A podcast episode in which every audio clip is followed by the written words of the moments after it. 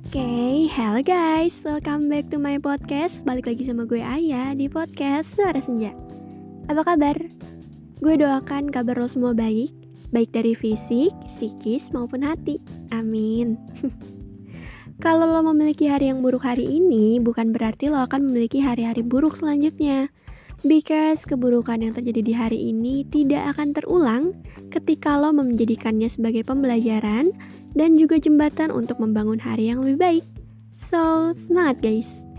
Sekarang, cari posisi ternyaman, ambil cemilan, and let's move to the new episode. Selamat mendengarkan!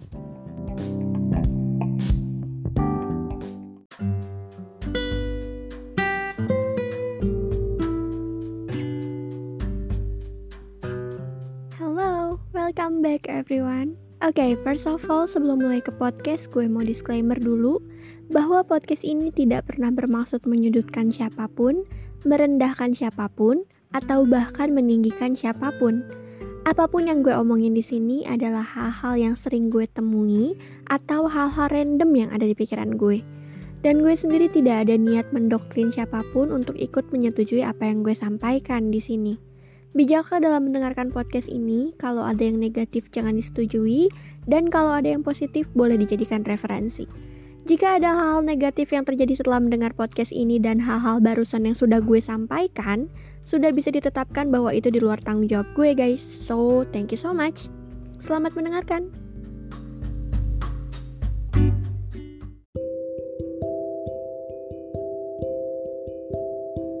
Guys, jadi di podcast kali ini tuh gue mau ngebahas tentang mm, sexual harassment atau pelecehan seksual yang sebenarnya sudah pernah gue bahas di podcast sebelumnya yang my story about sexual harassment kalau nggak salah judulnya itu. Ih, aneh banget ini orang yang punya podcast tapi lupa sama judulnya sendiri. Mohon maaf ya guys ya, lo bisa cek aja gitu, lo bisa scrollin scrollin.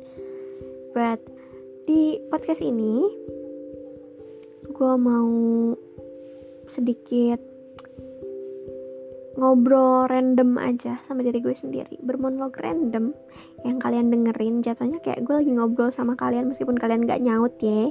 Kalau sekarang nyaut juga gue gak akan denger gue gak tahu juga gitu. So kita skip aja kita langsung ke topiknya aja kali ya. Gue ngomong ngangong-ngangong mulu perasaan. Oke. okay. Sexual harassment atau pelecehan seksual udah bang, udah lumrah banget kita temuin di zaman yang sekarang ini. Sedih ya? Sexual harassment loh. Lumrah, sering kita temuin. Apakah dunia tidak seaman itu untuk manusia terutama perempuan? Apakah dunia sejahat itu? Kenapa? Kenapa harus ada harassment, sexual harassment di dunia ini? Kenapa harus ada pelecehan di dunia ini? Why? Apa yang salah? Pola pikir ma masyarakat sih sebenarnya yang salah. Karena yang bikin gue ini ayam kenapa sih? Aduh mohon maaf ya guys ya. Karena yang bikin gue kesel di setiap kasus sexual harassment tuh selalu ada orang bodoh yang berkomentar seperti ini. Ya, bajunya aja kayak gitu. Gak heran kalau misalnya dia dilecehin sama orang. Gak gini deh, lo mikir aja deh, ada gak sih orang yang secara terang-terangan pakai baju kebuka terus bilang lecehin gue dong, lecehin gue sini-sini. Gak ada kecuali orang-orang gila di FYP TikTok cewek-cewek yang sengaja pakai baju kebuka untuk narik perhatian orang supaya kontennya FYP terus dia dapat duit. Enggak. Ups. Mohon maaf. Ceplosan. Tapi fakta kan banyak cewek-cewek nih di FYP TikTok yang sengaja buka-bukaan buat narik attention.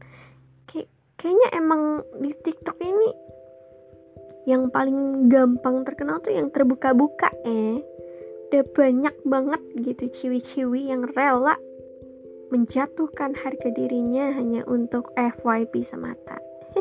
Mengerikan bukan? Mohon maaf ini kenapa jadi ke situ bahasnya tapi nyambung. Kalau gue bilang gak ada orang yang pakai baju kebuka terus secara terang-terangan minta dilecehin itu gak ada. Cuman faktanya sebenarnya banyak cewek-cewek yang sengaja melakukan sesuatu agar dia dilecehkan. Tapi tolong jangan lakuin itu ke orang-orang yang memang tidak pernah mau. Bedain cewek di FYP TikTok sama cewek yang lo temuin di dunia nyata Cewek yang lo temuin di dunia nyata, mostly mereka masih waras. Mereka masih punya harga diri untuk menjaga kehormatan yang gak mau dia dilecehin sama orang. Beda sama yang lo temuin-temuin di TikTok nih, yang emang suka joget-joget terus kelihatan anu-anu ini itulah ya. Terus yang sengaja buka-bukaan, yang sengaja pose-pose menggoda gitu kan gerakan-gerakan goyangan ini, goyangan itu gitu. Bedain. Bedain itu orang-orang yang di FYP TikTok yang biasa lo temuin itu adalah orang-orang yang memang ekonominya lagi terganggu. Makanya dia cari duit dengan cara seperti itu. Jadi ya udah kasihan ya. Kita nggak usah ngebahas mereka gitu. Kasihan takut kupingnya panas takut merasa tersinggung juga gitu. Kita bahas ke sexual harassmentnya lagi. Gak ada yang namanya korban dari salah dari semua musibah yang emang pengen dapat musibah itu jadi kalau misalnya lo berpikir bahwa kasus pelecehan seksual terjadi hanya karena seseorang memakai pakaian yang terbuka, itu tandanya pikiran lo yang kuno, pikiran lo yang pendek. Sejatinya tidak ada orang yang ingin dilecehkan sama sekali. Jujur loh, dampak dari pelecehan itu nggak main-main. Karena gue pun pribadi ya pernah, meskipun secara verbal, itu masih ada efeknya sampai sekarang. Masih ngerasa takut banget. Kayak aduh emang ada yang salah dari pakaian gue ya? Emang ada yang salah dari tingkah laku gue ya? Gue berpikir seperti itu. Padahal sudah jelas yang salah bukan dari gue yang salah bukan dari tingkah laku gue tapi dari pola pikir si pelakunya. Dan jangan salah guys. Dalam fase seperti itu dalam masa seperti itu pun gue tetap disalahkan. Gue tetap disorot gue tetap dipojokkan sama seperti korban-korban pelecehan seksual lainnya Makanya kalau keluar tuh jangan sendirian, ajak temen, jadi dilecehin kan. Makanya jadi perempuan itu pakai bajunya yang tertutup. Jangan pakai celana pendek keluar, jadi dilecehin kan. Makanya kalau jadi perempuan itu apalagi ya? Pokoknya intinya banyak deh. Makanya jangan kalau jadi perempuan itu harus bla bla bla. Kalimat seperti itu tuh banyak banget. Kenapa sih lo nggak coba nge-highlight si pelakunya aja? Kenapa jadi orang tuh otaknya jangan kotor? Kenapa jadi orang tuh otaknya harus lurus? Kenapa jadi orang tuh nggak research tentang cara mengendalikan hawa nafsu? Karena ada tuh di Google ya.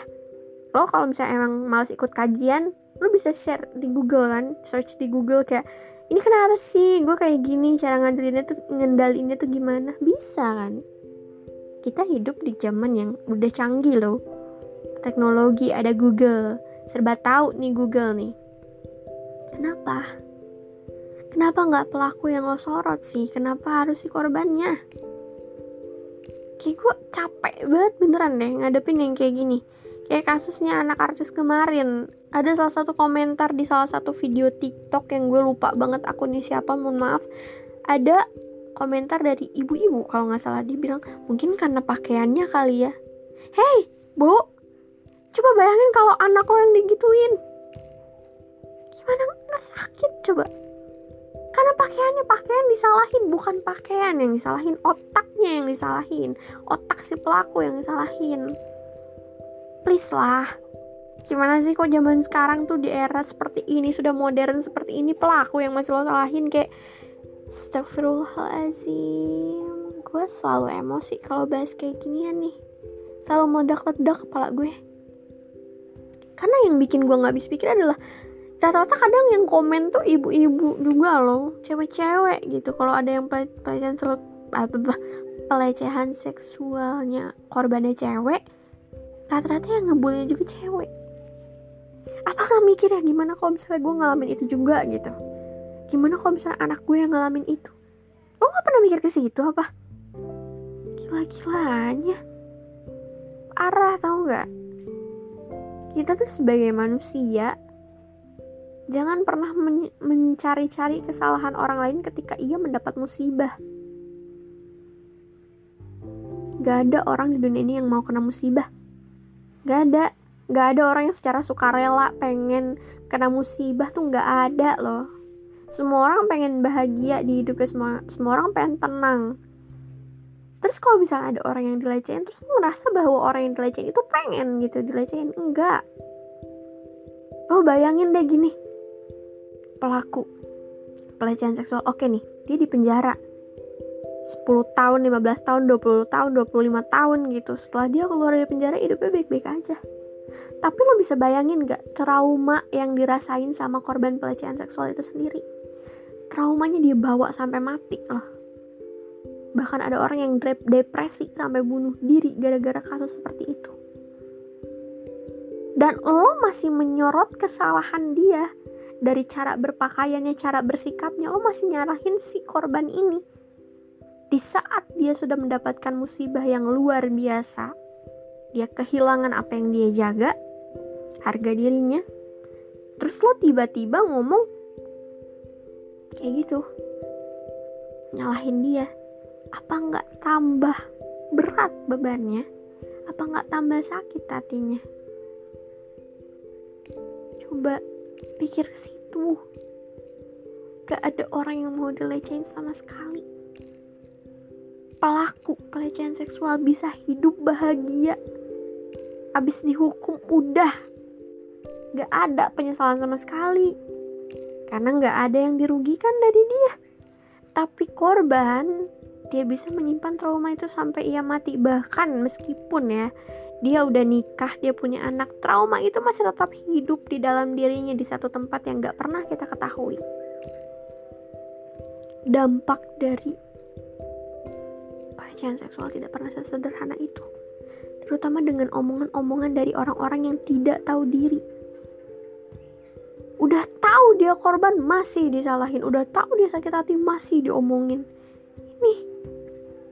Pola pikir masyarakat Indonesia yang rendah tuh ini SDM-nya rendah tuh ini. Orang-orang yang menghakimi korban. Kecuali korban yang pura eh, maksudnya tersangka yang pura-pura jadi korban wajar dihakimi ya. Ini korban yang udah bener-bener kayak pure dia korbannya masih disalahin. Like Astagfirullahaladzim. Kenapa sih? Kenapa harus korban yang disorot? Gak ada loh korban yang mau jadi korban. Ya kan?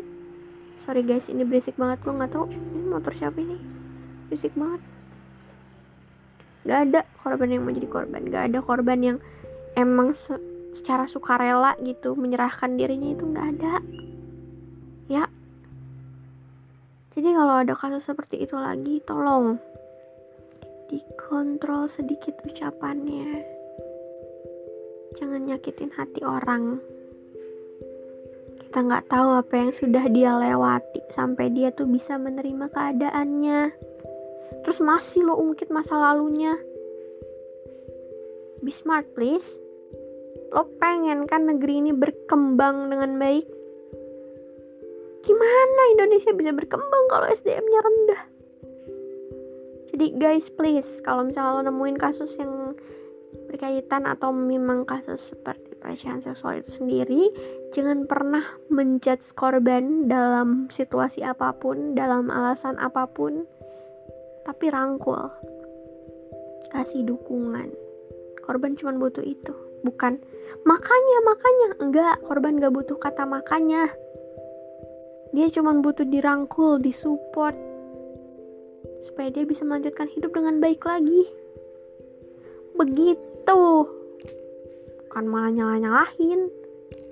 Mana sih? Ngerti nggak sampai sini? Ini sayangnya uh, apa sih orang yang dengerin podcast podcast gue tuh nggak ada ibu-ibu sih kalau ada ibu-ibu aja gitu ngedenger ini siapa tahu gitu kebuka kan ya mata dan hati dan pikiran dan telinga dan hidung apalagi lah pokoknya. Kebuka gitu semuanya. Terus kayak oh iya harusnya gue nggak boleh kayak gitu. Nah untuk anak-anak yang emaknya main Facebook diedukasiin lagi. Kasih penjelasan bu nggak boleh komen yang begini. Nyakitin. Kasih edukasi kagak ngapa. Biar ibunya tahu gitu ya oh ini salah. Kok nggak boleh ngomong kayak gini ke orang. Gitu jadi kan menjadi ibu-ibu uh, yang smart dalam memainkan sosial media gitu ya. Tapi nggak jarang sih yang komennya masih muda juga banyak. Emang otak-otak yang otak-otak ya makanan maksudnya otak orang-orang yang emang rendah tuh nggak terpatok usia atau kuno atau enggaknya. Berisik banget mohon maaf ya. Tapi astagfirullahaladzim gue banting juga nih. Oke jadi yang namanya orang kalau komentar jelek itu bukan karena dia kuno bukan karena dia tua bukan karena dia ketinggalan zaman enggak. Tapi memang karena otaknya yang dangkal dan memang hatinya yang penuh dengan kedengkian makanya dia kayak gitu jadi nggak jarang itu orang tua nggak jarang itu masih muda yang komen-komen kayak gitu. Nah kita sebagai orang yang masih waras bisa mengarahkan mereka supaya enggak berkomentar seperti itu lagi. Tapi kadang ya meskipun kita udah mengarahkan nih supaya dia nggak komentar kayak gitu lagi tetap aja galakan dia. Kalau yang kayak gitu udah di skip aja nggak apa-apa. Biarin aja doain aja semoga dia hidup uh, di eh amal ibadahnya diterima di sisi Tuhan kalau bisa sekarang. Enggak dong bercanda ya Allah. Mohon maaf. Dah itu aja sih. Intinya yang denger ini tuh semoga bisa terbuka pikirannya untuk gak menyalahkan korban gitu kan. Korban dari pelecehan, pelecehan seksual. Karena sakit banget loh dilecehin kayak gitu. Nggak ada orang yang mau dilecehin juga gitu. Jadi be smart aja. Intinya seperti itu ya udah sih sampai sini aja podcastnya. Untuk yang mau nambah-nambahin boleh banget jawab Q&A yang ada di forum Spotify ini. Untuk mengedukasi gue juga gitu mungkin ada sesuatu yang salah dari pengucapan gue atau apa pun itu boleh banget dibantu koreksinya kakak-kakak sekalian kakak dan adik-adik sekalian ya. Ini sudah dulu podcastnya gue aus gue mau minum dulu. Terima kasih sudah non eh nonton terima kasih sudah mendengarkan bye bye guys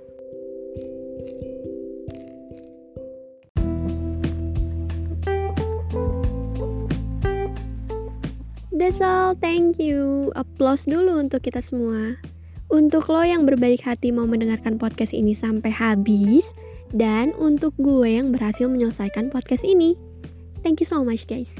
Untuk pembahasan yang sudah gue sampaikan tadi, mohon diambil sisi positifnya dan dibuang sisi negatifnya. Gue juga memohon maaf kalau ada kalimat yang menyinggung satu pihak, karena gue sama sekali tidak ada niat untuk melakukannya. Thank you and sorry guys. Oh iya, podcast gue akan upload setiap hari Sabtu, menemani malam minggu kalian yang kelabu. Enggak dong, canda. Biar gak ketinggalan, lo bisa follow Suara Senja di Spotify dan aktifkan notifikasinya. Sekian dari gue, see you on the next podcast manusia-manusia keren. Bye-bye.